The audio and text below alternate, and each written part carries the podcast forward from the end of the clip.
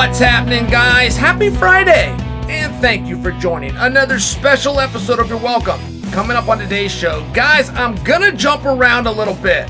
I want to tell you about Amanda Nunes sticking it to Juliana Pena Plus. I'm going to tell you about Mark Zuckerberg's new training partner, and I'm also going to talk about Michael Chandler's next move in the Conor McGregor situation. But before we get to that stuff, guys, I want to spend the first part of the show talking about some recently booked fights that have me excited for the UFC summer. Max and the Zombie. Are you guys ready for this? I feel like this one, I feel like you're missing it. And I really do feel, for the most part, I don't mean to condescend to you guys. I really like you guys. We come here, right? We try to smarten each other up. I learned plenty of you in the comment sections. Please don't get me wrong. But I do feel, condescending or not, that you don't understand Max Holloway. That's how I feel.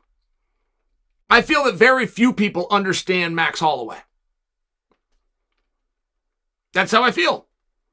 I've known Max since he was 20 years old. If I have that wrong, he was 21. I met him the day before, so at the weigh ins. Met him the day before he fought Conor McGregor, and he had a record at that time for being the youngest guy in the UFC. I just can't remember if he was 20 or 21. I'll bet he was 20, but I'm making my point. Then Max goes and he, he starts this family, and it's this, it's a small town, right? Very proud of where he's from. I understand that. I can relate to that. I'm very proud of West Linn. I'm very proud of where I'm from. He's like that, not to mention he's a celebrity, not to mention he's a badass. And he got his heart broken. It's a very terrible story, but it's a very big part of Max and understanding him. Because most of you didn't know that, did you? Before you think, well, I didn't know that, I don't care about his personal life. Eh, y- yeah, you do. Yeah, you do. And you saw Max nonstop. And for a guy who went through what Max went through and you didn't know it, you didn't know it because he never showed you. You didn't know it because you never saw him hanging his head. You didn't know it because he never had a bad competition and he blamed it on that. He blamed his training. He blamed his nutritionalist. He blamed his old lady. He blamed the guy up the road. He's never done any of those things ever. And that includes putting on the best performances that we saw during COVID. The best MMA that you saw in your life took place in COVID, and the star of all of them, and they all get a lot of credit, but the star of all of them is Max. Max outperformed everybody. And he did it by himself in his garage. And he worked on techniques, and he envisioned, and he believed. And he was at that right age with that right usefulness, with that right playfulness. And no matter what was pulling him down outside of this, he kept his focus. And I feel that a lot of people don't understand that. I feel a lot of people don't understand what was on the line the night that Max moved up to 155 pounds and stood across from Dustin Poirier. And I, I feel like they don't get that. Conor McGregor has beaten the best fighters in the world fast. He's won world championships in 13 seconds. He's won world championships inside of two rounds. He fought Max Holloway for 15 minutes, and Max would have fought him for 15 more. And that's back when he was 20 year old boy. Just sharing that with you. The huge part of the story. The only thing that ever comes out of that story is that uh, we're, we're told that Conor's knee hurt. I don't even I don't even know what to do with that. I I, I honestly don't know. I, ACLs and MCLs and meniscus and both knees at the same time. I, I I possibly couldn't care less.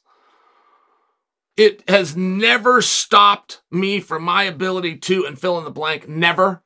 I would prefer when they felt good because not having pain is better than having pain. But I'm just sharing for you. Everybody seems to have these kinds of excuses instead of just saying, hey, that 20 year old Max, he sure showed something special that night, didn't he? And he found a way to pick himself up and get all the way to a world championship. He found a way to pick himself up and get to a world championship fight at even a different weight class before he settled back home. And I just feel that the Max story is missed. And you, you've really got to understand what's going on here. Max fought Volkanovski twice, and Max beat him both times, in my opinion. Now, I wasn't bullish on the very first one, it was hard to tell. On the second one in Fight Island, it was three rounds to two for Max. They rematch a third time.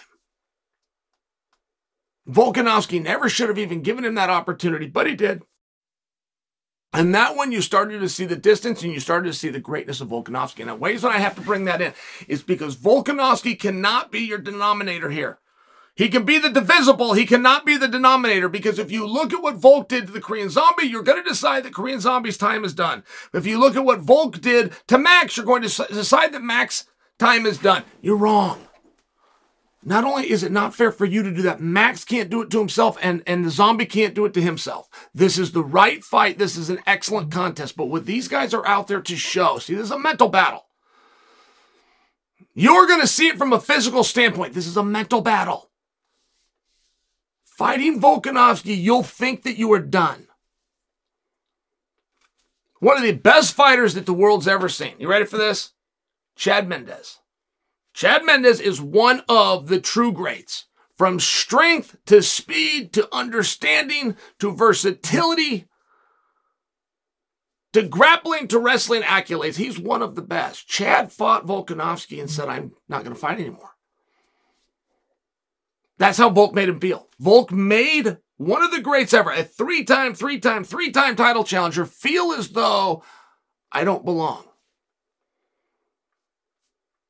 Now, Chad ended up doing other things, such as grappling, of which he never lost, such as professional boxing, of which I want to say he never lost. I don't want you guys correcting me, but boy, did he represent himself really well. Yeah, it turned out that you're not done just because Volkanovski comes across you. In fact, if you look at Chad Mendes, he got better having dealt with Volkanovski. So, but before you want to count out the zombie because you saw that performance, right? Volk turns out to be a lot better than we knew he was. I mean, do you think that Islam would have any trouble with anybody who I've just mentioned? Okay, because some people, including a judge that night, think that Volk beat Islam. So, so I'm just sharing for you. If you could give everybody a pass from getting beat up by Islam, this is a guy that many think beat up Islam, right? It's one of those things. You gotta throw Volkanovski out. People were talking about the zombie retiring. Zombie was thinking about retiring, but that was in the ring with Alex. Alex is a different deal. And you can use it to get frustrated, and many have. Or you can swallow real deep, grab your bootstraps like Max Holloway personally has done so many times, including on very sensitive personal issues that he's never made public. And you can use those experiences to get better. This is not a physical battle between the zombie and Max. This fight is mental.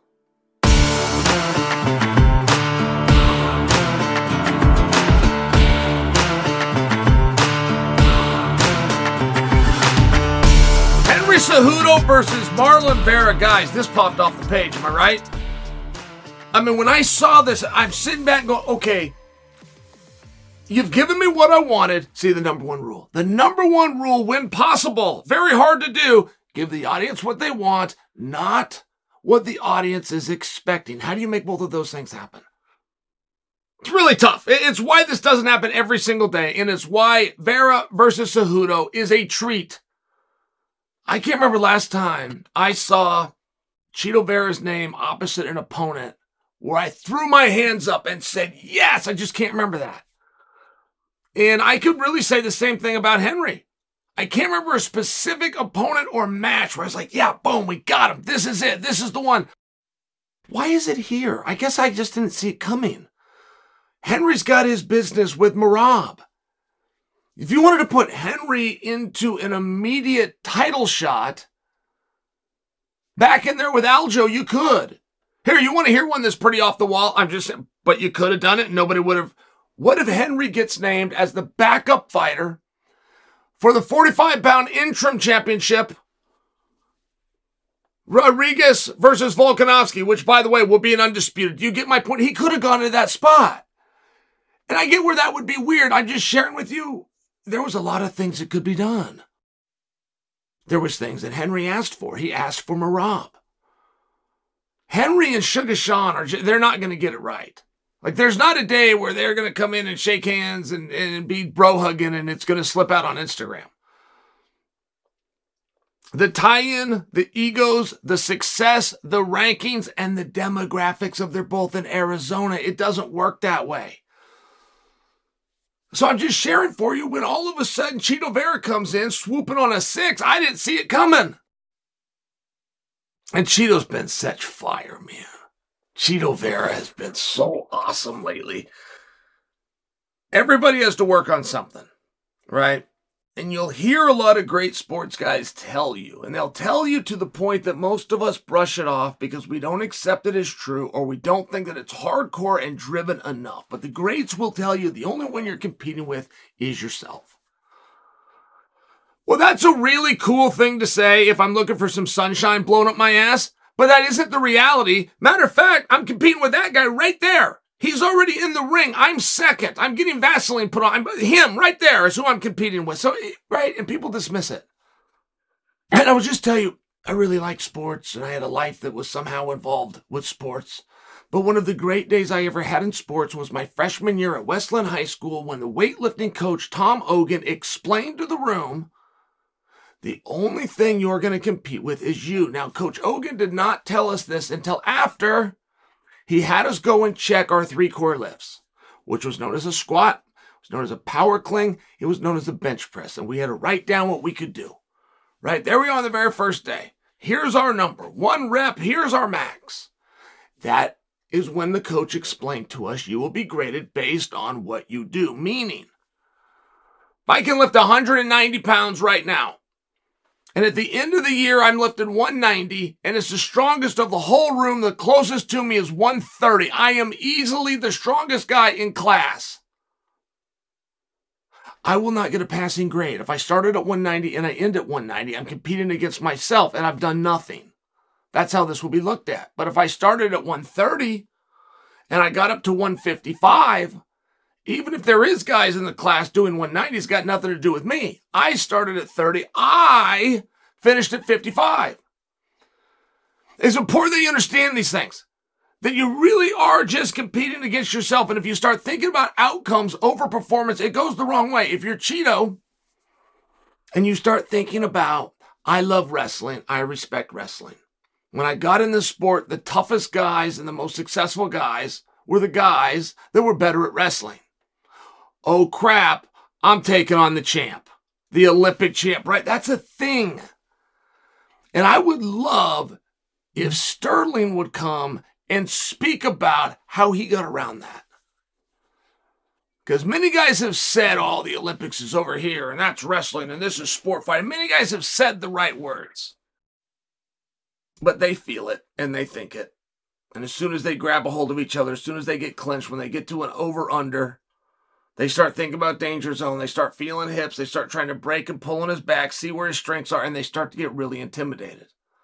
That is perfectly common. But Sterling found a way. I mean, Sterling the day before the match got caught. He was so mad, and he was he was just ran to himself as he's walking by, and somebody had a camera on him. And Aljo talking about Henry. Aljo says, this isn't wrestling. This is fighting. I will shove that gold medal from the Olympics right up his ass. He says this like to himself. He's just storming, and somebody had it on camera. But it was this attitude that he really was able to carry with him into the fight itself. And I just bring that because Chito is going to have to do that same thing. Everybody that deals with Henry is going to have to do that same thing, which is to get over the fact that of the important elements that go into MMA, he was king. But it's not the only element in MMA. Right in 1997, it was. By the turn of the century, it was not.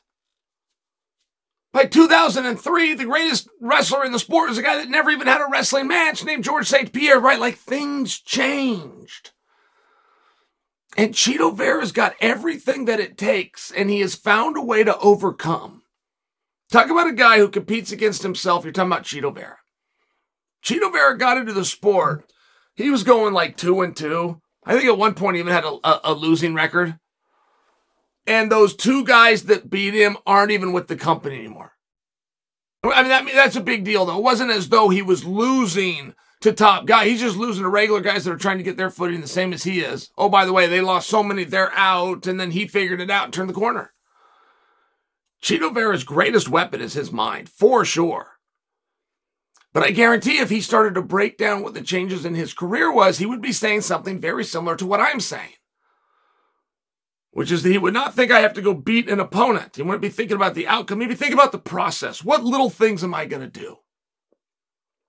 When 30 seconds is left in the round, what am I going to do to steal that round in the eyes of the judges? Little things, one round at a time, bit by bit. When you total it all up, it equals a fight. It's a meaningful match, man. I really thought Merab was going to have his nose stuck in this somewhere. I really thought we might have to wait. Because that division's real interesting. Sandhagen, total stud. Sandhagen will take fights, man. Sandhagen is tough as hell. But Sandhagen's going to go off and he's going to fight Nurmagomedov. Nurmagomedov's never lost. He's never lost a round. So Nurmagomedov has to be one of the guys that's being looked at. So now that he, and I'm talking about Nurmagomedov, is in a feature bout in a main event opposite Sandhagen. They haven't called a number one contenders match, but they're forced. They have to at least look in that direction. Meanwhile, we find out that it's Henry versus Chito. Now, you know what I love? I never get my way, but you want to know what I would love? I would love instead of these two matches arguing about who the number one contender is, I would love ahead of time we just say, Whoever wins these two matches fights each other. Winner, winner takes on the champ. Whether that's going to be Aljo or Sean at the time. That's what I would like to see. I have a feeling that Nurmagomedov, who isn't great about arguing things in public, but I have a feeling he's going to have his team. Ali's going to have a say. Ali's going to shine this up when he goes in there with Sandhagen to try to make that eligible to be looked at for the number one contenders match. I just hope that we take that match and we take this new Henry Chito match. And the winners of that go in a number one contenders match. And the champ is waiting for whoever's left.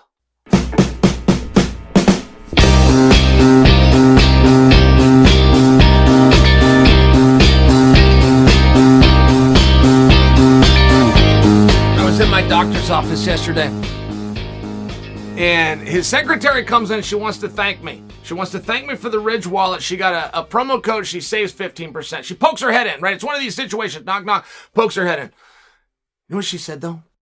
She said, Chael, ever since I saw that you were coming today, she said, I got to talk to you about Amanda. Is she really done? And I I have to process what she's talking about. Okay, we're talking Amanda. Yes, we're talking about UFC, the retirement, the queen walking away. And I said, Yeah, I think so. And she goes, Do you believe it though? And, she, and it, it forced me to think about it for the first time. Because what are you betting there? If you bet that Amanda's gone, what are you betting? You're trying to weigh does retirement does legacy, these things that matter, does from a financial standpoint, do I have enough? If you're in Amanda's spot, I have a wife, I have a child. From what Amanda tells us, she would like more children. She have enough. I don't I don't know. I don't know. I just don't know that part of her. But I do know most retirements are really hard. And most people that go out don't do it on top. And the ones that do go out and they do it on top Lennox Lewis, Floyd Mayweather, Khabib Nurmagomedov, George St. Pierre. It's really, really rare.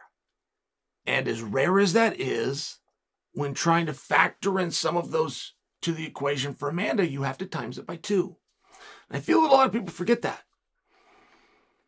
Amanda walked away after defending her 135 pound championship. And her number one contender, her next opponent, the Vixen, right there in the audience, ready to greet her. But what many do forget, even you loyal fans, you just forgot. She was the 45 pound champion too. She let that one go. And see, I wanted this to be the swerve, right? I have my own evil desires as a fan.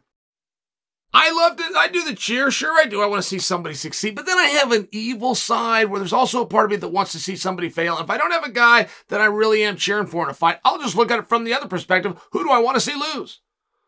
And I can go match after match after match, week after week, channel to channel. Seems to always work out for me.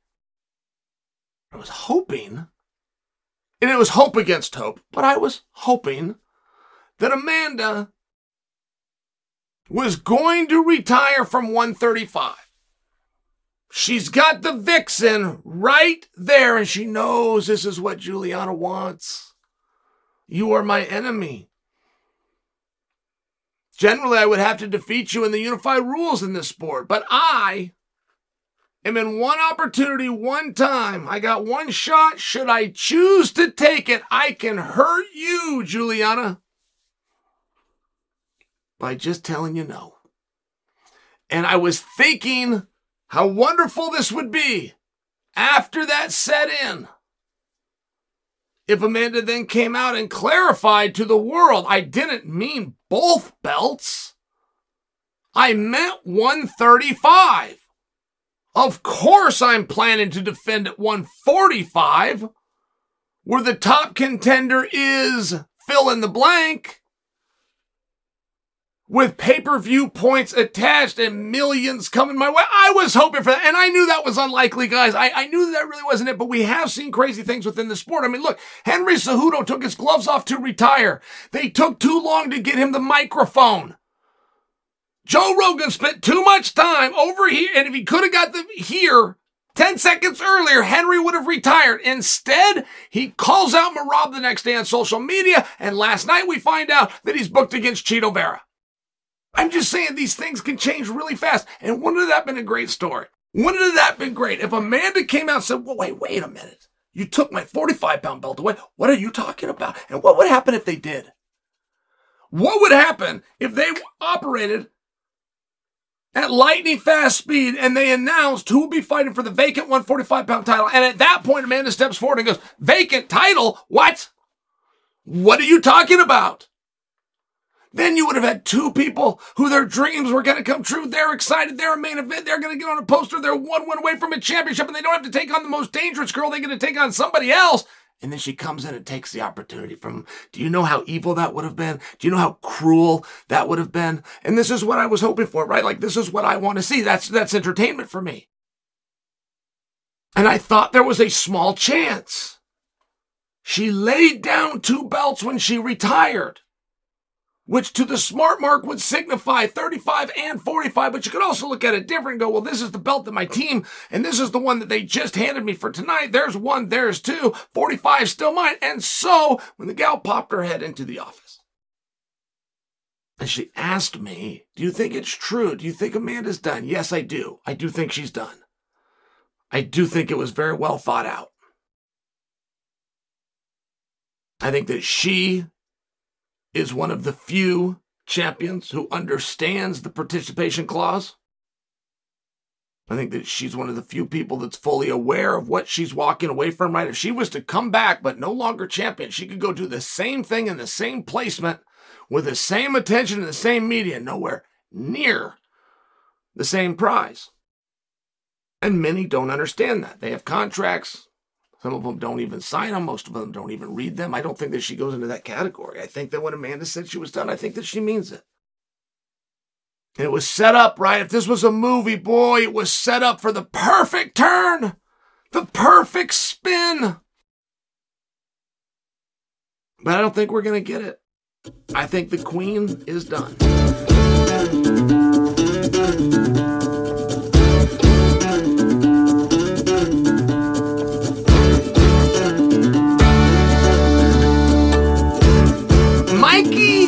Mussolini. Am I saying that right?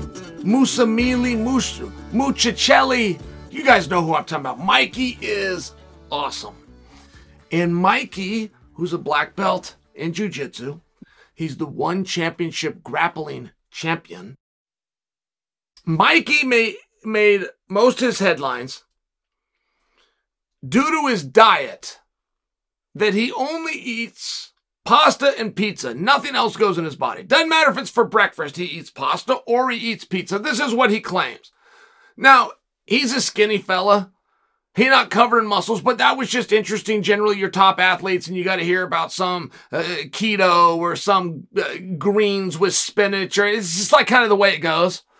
So when you have a guy that reaches the highest of levels, oh, and by the way, just tells the truth, because those athletes that you think are doing paleo and keto and whatever else, whoever paid them to drop their name, they're not. They're not doing any of that stuff. They're doing the dollar menu just like every other ordinary person.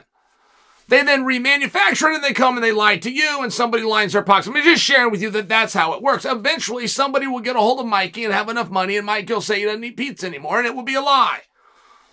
But I'm sharing, like, this is just an interesting thing, right? That, reminding you guys if you know who Mikey is. Mikey would go out, he'd have to take his glasses off.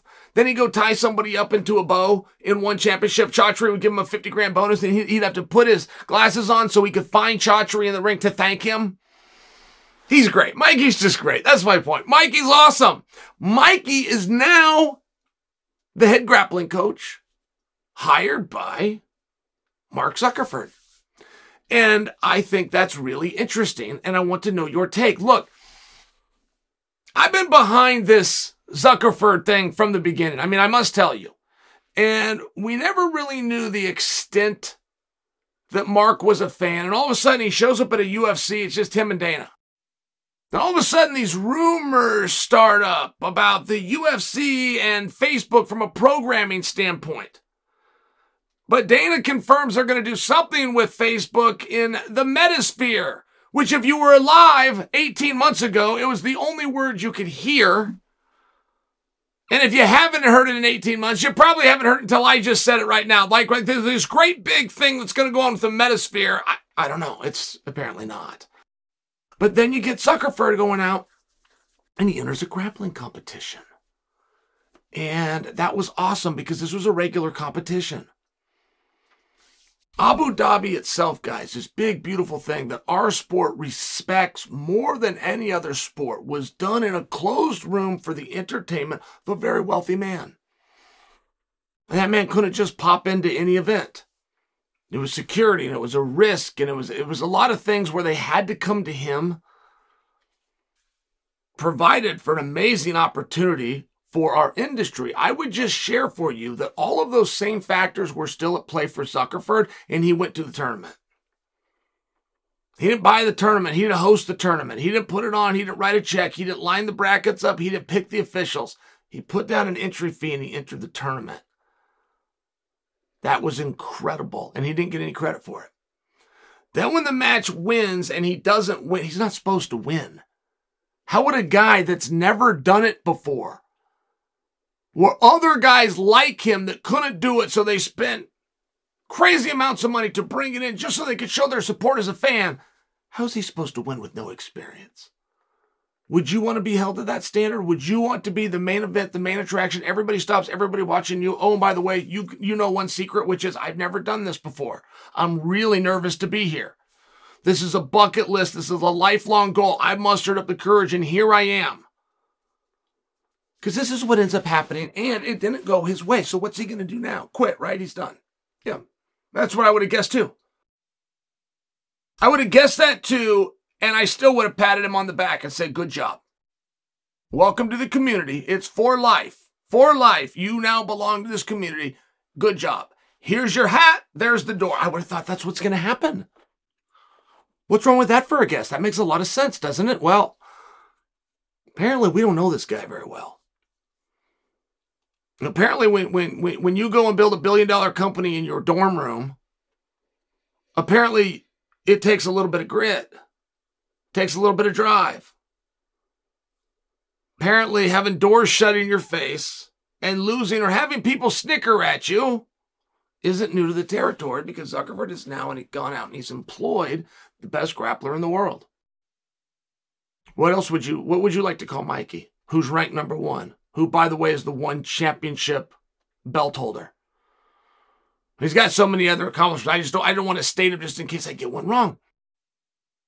Now let's take a little bit closer look. So now we just learned who Mark Zuckerberg is. That's that's what we just learned. We learned that we now have a competitor who, when things didn't go his way, they wanted to go that way, right? I mean, but but not for nothing. If you're getting behind a Fortune 500 company and you're getting behind a founder and or a CEO, and you find out that he's not a quitter, it's going to mean something.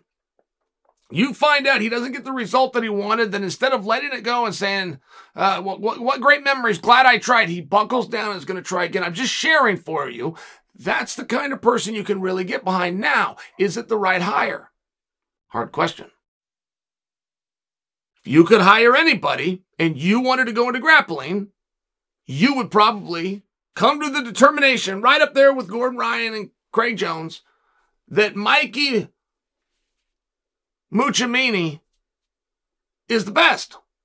You'd come to that conclusion. Are you best to hire the best? Now, that's always a philosophical question that's really hard. Many will tell you that uh, Michael Jordan was the greatest player of all time. Many will tell you that. And many will argue for you that LeBron James is now the greatest player of all time. But nobody would stake a hedge on a bet that Jordan is going to become a coach of a team or that LeBron will go be the coach of a team. As a matter of fact, the rich guys that play for team, right? Those basketball players are rich. Whoever signs their check is wealthy. The wealthy guys don't want, they don't court, they don't ask, they are not interested in having Michael Jordan come coach a team. And same thing goes for LeBron James. Nobody's even interested. It's not a matter of getting a no. Nobody is asking or even wants them to do it. Why? And so many times in life we see this, right? If you can't do something, teach it. If you're not good in business, go and be a professor. Teach other people business. We see this all the time, but we see it in sport as well. The best coaches, Phil Jackson, oh, decorated in success. And so many people try to take it from Phil and say, well, he had these great teams. But maybe they were his teams, though. But they don't have all those rings, they don't have all those resumes, and they weren't chosen to be on the All Star team or slam dunk contest or the Olympic team or chosen for a Big Mac commercial. And so it's a it's a really interesting concept. If Zuckerberg is looking for roles, and because we don't know what his deal is, right? We don't know if his deal is technique. We don't know if his deal is strategy. The part that he feels, hey, this is what I need. If he feels I don't have the biggest muscles in the world, but I'm pretty good at flexibility. This is a guy who doesn't use power. He uses flexibility. I'm going to grab him and I'm going to learn the techniques. If that's the thing, we're in a good spot. What if it's fear? What if it's a matter of I don't know how good my opponent is? This is a really common one, guys. It's a real common one that athletes often have a hard time articulating. My deal, my setback is what it's whatever you think it is. That is it is I don't know how good these guys are. I don't know what he's going to do to me. I don't know how bad this is going to hurt. I don't know fast he can put me to sleep. If that's your deal, then you get Mikey. You hire him. You set times and you go live. You do live goes being a rational thinking person. If I can deal with this and get to the point that this does not petrify me, then it, there's nothing that I'm going to come across in a Saturday tournament. And I would just be curious. What are those things? What are those things you look for? I think Sugar Ray Leonard was the greatest boxer ever, but he didn't train anybody. I think Mike Tyson was the best boxer of my lifetime. Of my lifetime. Then maybe that gets passed over to Klitschko's, who, by the way, don't train anybody, or Lennox Lewis, who, by the way, hadn't even considered training anybody because he's high all the time, or that gets passed over to Tyson Fury. None of them are trainers. None of them are coaches. So would you rather have those kinds of guys? Or would you give some real consideration to somebody that took a guy who had nothing? He wasn't a white belt. He didn't even own a belt, but he took him all the way to the world championship. And then wonder, could he do that with me too? It's philosophical. It's a tough question. I'm not second guessing it. I'm observing it. I'm impressed with Zuckerberg. I'll tell you that much. I don't think there's a lot of CEOs that could fall on their face and get right back up. I think it's impressive. I think Mikey's a good hire. I do wonder, though, if this is going to be a competitor in our sport and I'm going to have to cover him. I would like to know his thing, the thing, the thing, the piece that he feels is missing. What is it?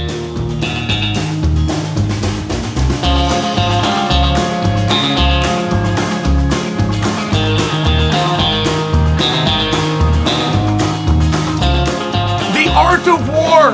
The best general never fires a shot. Right? Good job. Good job. If you go around and you start saying that, you'll make people think that you read a book. Now, if they question you a little bit further, You'll prove that you haven't read it unless you know the follow up, which is you must make your enemy believe that you possess a weapon that they can't deal with.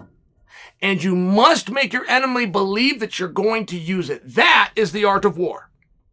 And that's the part that so seldomly happens. You'll have propaganda machines. You'll see entire regimes that don't have to fight anybody because they can put out the right image that they'd be really good if you had. You then will have some countries that will pretend that they have a weapon. They've got a satellite up in the sky and they can zoom in and they can look right through your window and they can tell you what you're having for breakfast, right? You hear these kinds of stories. That's really effective. That's really intimidating if I actually thought that you had it. So, Mr. Tough Guy, I had eggs and toast for breakfast today. Why don't you tell me, did I have them scrambled or sunny side up? And do you see where the problem starts to come in?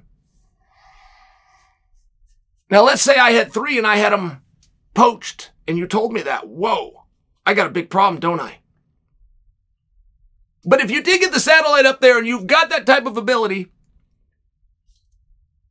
are you really cold blooded enough to use it? Are you really willing to let innocent people die for what's going to come down to nothing more than money? It's a very fascinating concept. But somebody only has power if they're willing to use it. And I'm looking at Michael Chandler's situation, and it is an incredible one. Michael Chandler, let me just uh, uh, allow a scenario for you. Okay. The one thing that Michael Chandler has is he's got a spot on ESPN every single week and he's got the ear of everybody within this space. Now he's been consistent.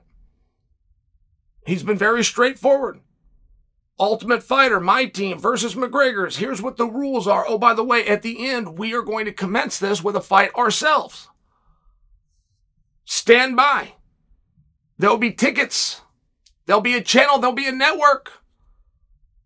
There'll be bars and movie theaters in certain jurisdictions. You can get together with friends and you can watch me versus Conor. Now, it's starting to look as though that's not going to happen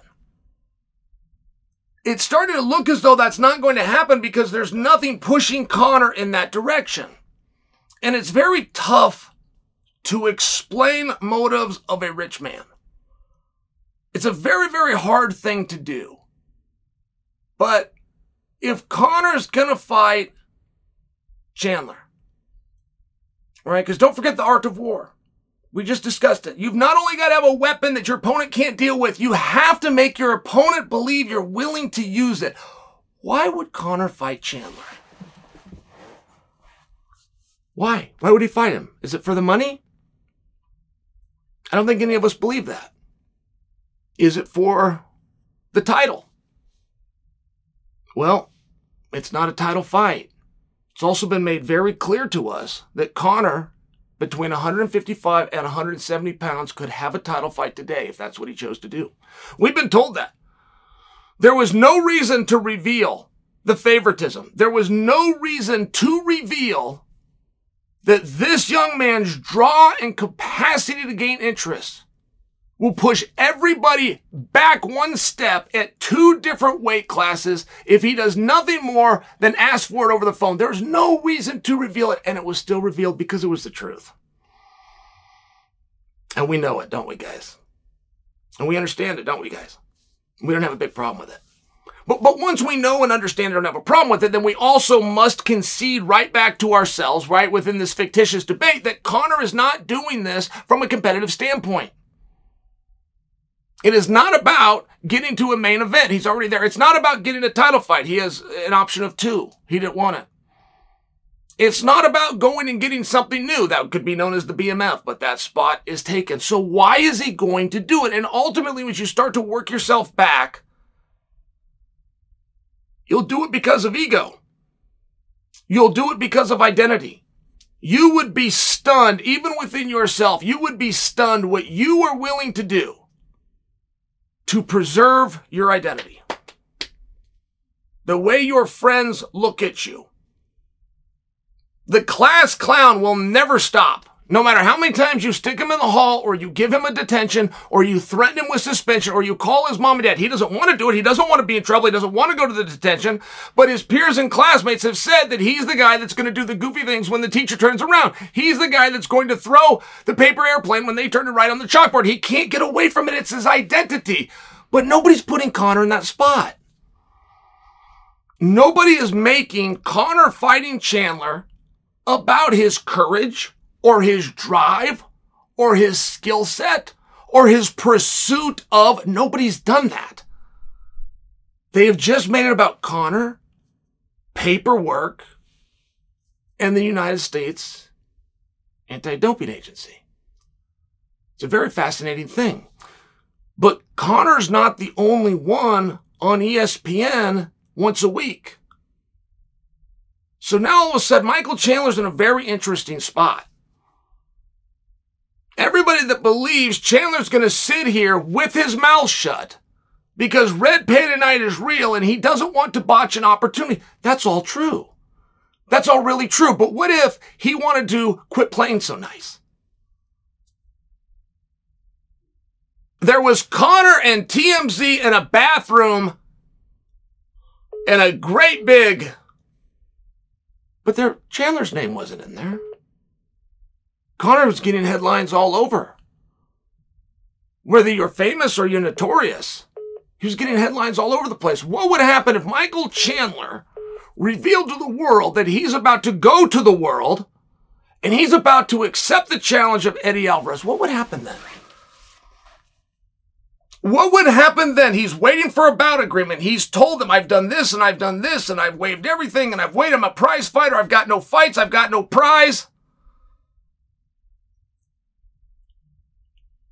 I got wife, I got kids, I got things to do. I'm I'm in my prime. Look at me, look at what what great shape I'm in. All of those things will be true, but he's never made the threat. He's never made a threat that first off, he's never made it, but he's also if he did make it, people may not take him serious. So how does Michael Chandler get people to understand that not only does he have a weapon, he's willing to use it? And what would happen then? I'm just asking the question, what would happen? Eddie Alvarez one of the most sought over free agents in our entire sport, Eddie Alvarez has now called out Michael Chandler to part three. They've split the first two. That is the weirdest matchmaking that I've ever seen in this sport. The fact that they haven't done a third fight is one of the most bizarre things that I've ever seen. I really do mean that. Of course, you go to that trilogy. You got to get it done. You got to get paperwork. You got to get a weight class. You got to get in the same organization. I understand those things. But what would happen if Chandler came out of nowhere and accepted? What is Conor going to say? Okay, great. I'm going to move on. I'm going to fight somebody else. Well, maybe you are, maybe you aren't. You still got to do your paperwork. And then what about this thing on TV? I mean, you know, as far as the fisherman goes, whew, he caught a big one, right? So what do you do in that perspective? What would happen if Michael Chandler came out with the position that he's got and he called for another opponent? What's going to happen? I'm asking what's going to happen? You're first going to have to go to the producers right away that one of your principals says he's not going to do this at the end of it. And then you're going to have a back and forth and then you're going to muddy the waters. But it's going to be headline followed by headline and it would be a very big deal. What would happen?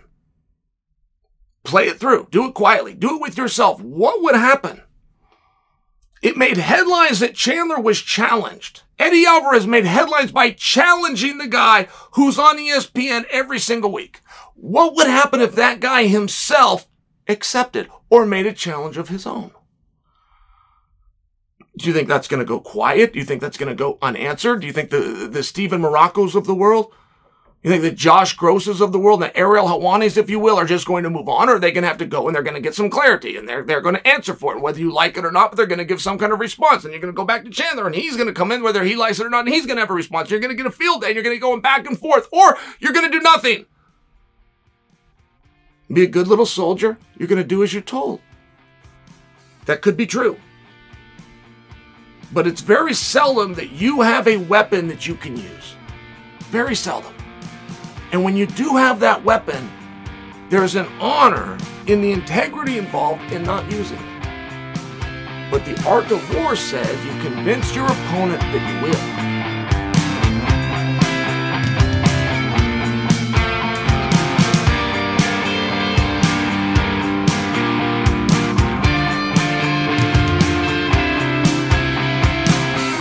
Michael Bisping was talking about the possibility of Jon Jones and Tyson Fury.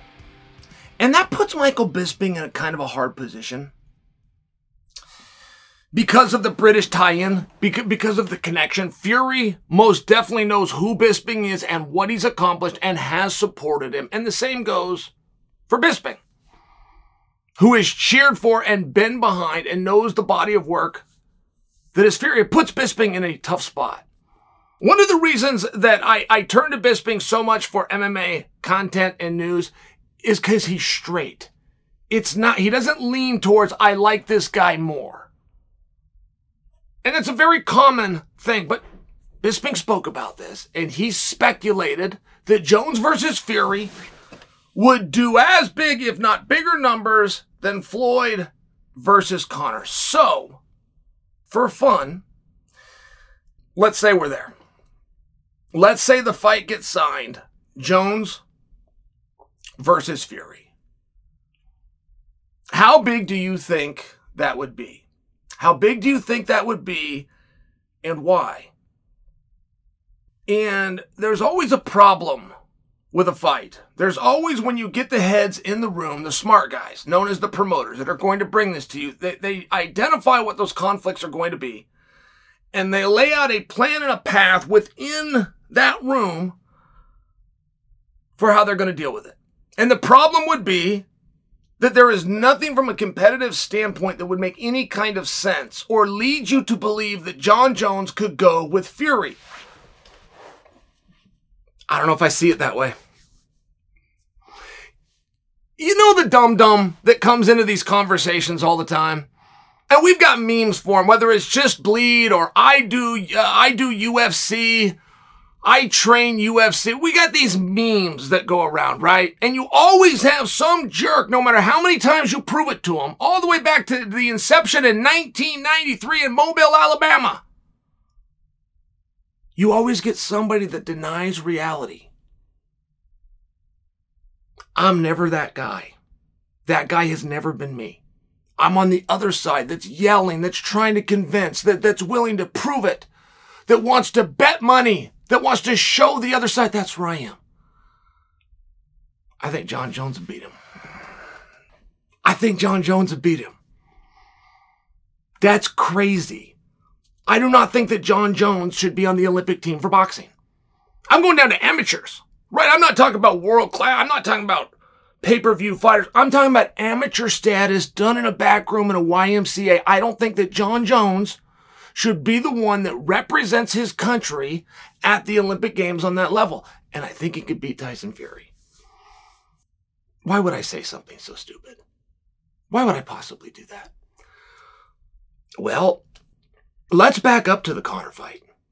I mean, if we're using Conor and Floyd as the great example of how we do business and how we're how, how we we cross pollinate between boxing and MMA, if we're going to do that, then let's at least try to remember the timeline because the very first thing that Dana White put out, and I do mean the first thing, he knew there was a problem. About having a guy who's never done it go against a guy who's done it 50 times and never been beaten. He knew there was a problem. But he also recognized that Conor McGregor would fight Southpaw, and Floyd Mayweather historically had had problems with Southpaws. So Dana gets his video team together and nobody gets to get up and go home for the day until they have made a compilation of Floyd Mayweather getting stung with left hands, exactly what Conor McGregor did to him, exactly what Zab Judah did to him, just by example. And Dana changed the narrative to Conor has to beat Floyd. The guy that's never done it is going to get the jump on a guy who's never lost at it. He changed the narrative. And he made it about one position. This guy has a problem with the straight left. This guy is good at hitting people with a straight left. Dana changed it. All of a sudden, that is interesting. All of a sudden, that is fascinating. All of a sudden, you can buy that. Now, why would I come out and tell you something as stupid as I think Jon Jones could beat Tyson Fury? Would I just want my name ran in the mud for being a dum dum? Well, if we went into that same editing room and we broke down those same features, I could show you close to 25 fights from Jon Jones. I don't think he said quite that many. You, you understand my point? I can't show you that many times that he's been hit. You, you've only got four legal punches in boxing. You got a jab, you got a cross, you've got an uppercut with either hand, and you've got a hook with either hand. You got a jab, a cross, an uppercut, and a hook. That's it. There's no other punches that you can do in boxing. Now you could take those to the head, you could take those to the body, you could take those to the chest, you could take that to the liver, you could take that to the kidney, but all you've got is a jab, a cross, an uppercut, and a hook. And fight after fight after fight, great fighters, all combined I'd have a hard time showing you Jon Jones with a black eye. I could do it. I'd have a hard time showing you Jon Jones with a bloody nose. I could do it, but I'd have a hard time. I'd have a hard time showing you Jon Jones with a fat lip. I could do it, but it's not going to be easy. I'm not just going to go grab a few fights at random and be able to make that. I'm going to have to go through all of them. And I'm going to start to put that out. Then I'm going to show you that Jon is ambidextrous. I'm going to show you him fighting Southpaw against Gustafsson while in the same fight switching and going orthodox against all of a sudden you're going to pull back a little bit. And then I'm going to have to hear about you, about the reach, and I'm going to have to hear all these different things, and we're going to have a back and forth. But see, don't you understand? That's how you have the fight. And everybody that loves to turn to Conor versus Floyd forget and forget and they forget again. You had Conor and Floyd at the table before you ever had a promoter. You had Conor and Floyd going out and talking to the media before you ever got a promoter to say, okay, let's do it. Not just Dana. Espinoza wasn't at the table either. Nobody tried to make that fight until those two had gone out to the public. And when they announced the fight, do you guys remember this? When they announced the fight, they then announced four dates for media tours. One of them was in Los Angeles on a Tuesday at 2 in the afternoon. This was in the beautiful dead of summer. You're not going to be able to get people in Los Angeles to do anything on a Tuesday at 2 in the afternoon. But they did. They packed the house. It was completely sold out, if you will. I think they gave the tickets away, but it was at capacity. Couldn't do it. They even left the country. They even went to Vancouver. Did an outdoor event, sold that thing out. Packed it. Huge. And when it came to fight time, this was a real treat. This was a circus. I understand. This was fun, though. I understand. The numbers and the level of success that was Conor versus Floyd are amongst the most embellished things in sports history. There's a reason they didn't do a rematch. So when you talk about Jones versus Fury could be equal to Conor versus Floyd. Do you mean that in your stomach, in your heart as a fan, that's how you feel? You have just as much anticipation? Or are you able to lay this thing out and map it out? Do you believe on the same day that we announce it's going to be Jones versus Fury, we can then announce a four stop media tour spanning over two different countries in weekdays in the beautiful part of summertime and that you're going to fill them up. And if you do, who's going to host it? And if you do find somebody to fill them up and host it, which one of those two is going to carry it? I'm asking you. I'm, I'm, I'm open to it. Do you believe that Fury can get up and sing and serenade his wife enough times that people keep coming back for two hour events? Do you believe that Jon Jones is going to be able to carry his weight? Do you believe that Floyd Mayweather carried his weight? Do you believe, looking back, that you could do a four venue tour over two different countries on weekdays to sold out capacity arenas if Conor wasn't on that stage? Do you, looking back as fondly as you remember it, and as great a business as you're convinced that it is because somebody told you that, can you tell me one thing that Floyd did leading up to the match that made you excited for it? That Floyd specifically did. Something that Floyd specifically said. So w- once we realize that Floyd versus Conor doesn't work, if Conor doesn't show up, then who is it that we are counting on in Tyson versus Jones? I'm just asking. How do we convince the audience to take a leap of faith and go down crazy land like I am? I'm taking Jones. I'm taking Jones. But how do you convince enough other people to get on the stupid train with Chael? And once we do leave the station, and don't forget, we don't care if they're punching, right? This has been, become very obvious. No one cares if takedowns are allowed. No one cares if the rounds are two minutes or three minutes. Nobody cares about the rules of fighting at all. But we will give you two hours of our time and we'll give you $50 of our money if you can entertain us. So, which between Jones and Fury do you believe for an entire hype tour that's going to span over two months? Which one of those two do you believe is entertaining? All right, guys, that's it for today's episode. Thank you for listening. And remember, if you want to support the show, you can submit a five star rating on Spotify or leave me a review on Apple Podcasts. Enjoy the fights in Jacksonville this weekend and come back on Tuesday for me to break it all down. Until then, I'm Chael Sonnen, and you are welcome.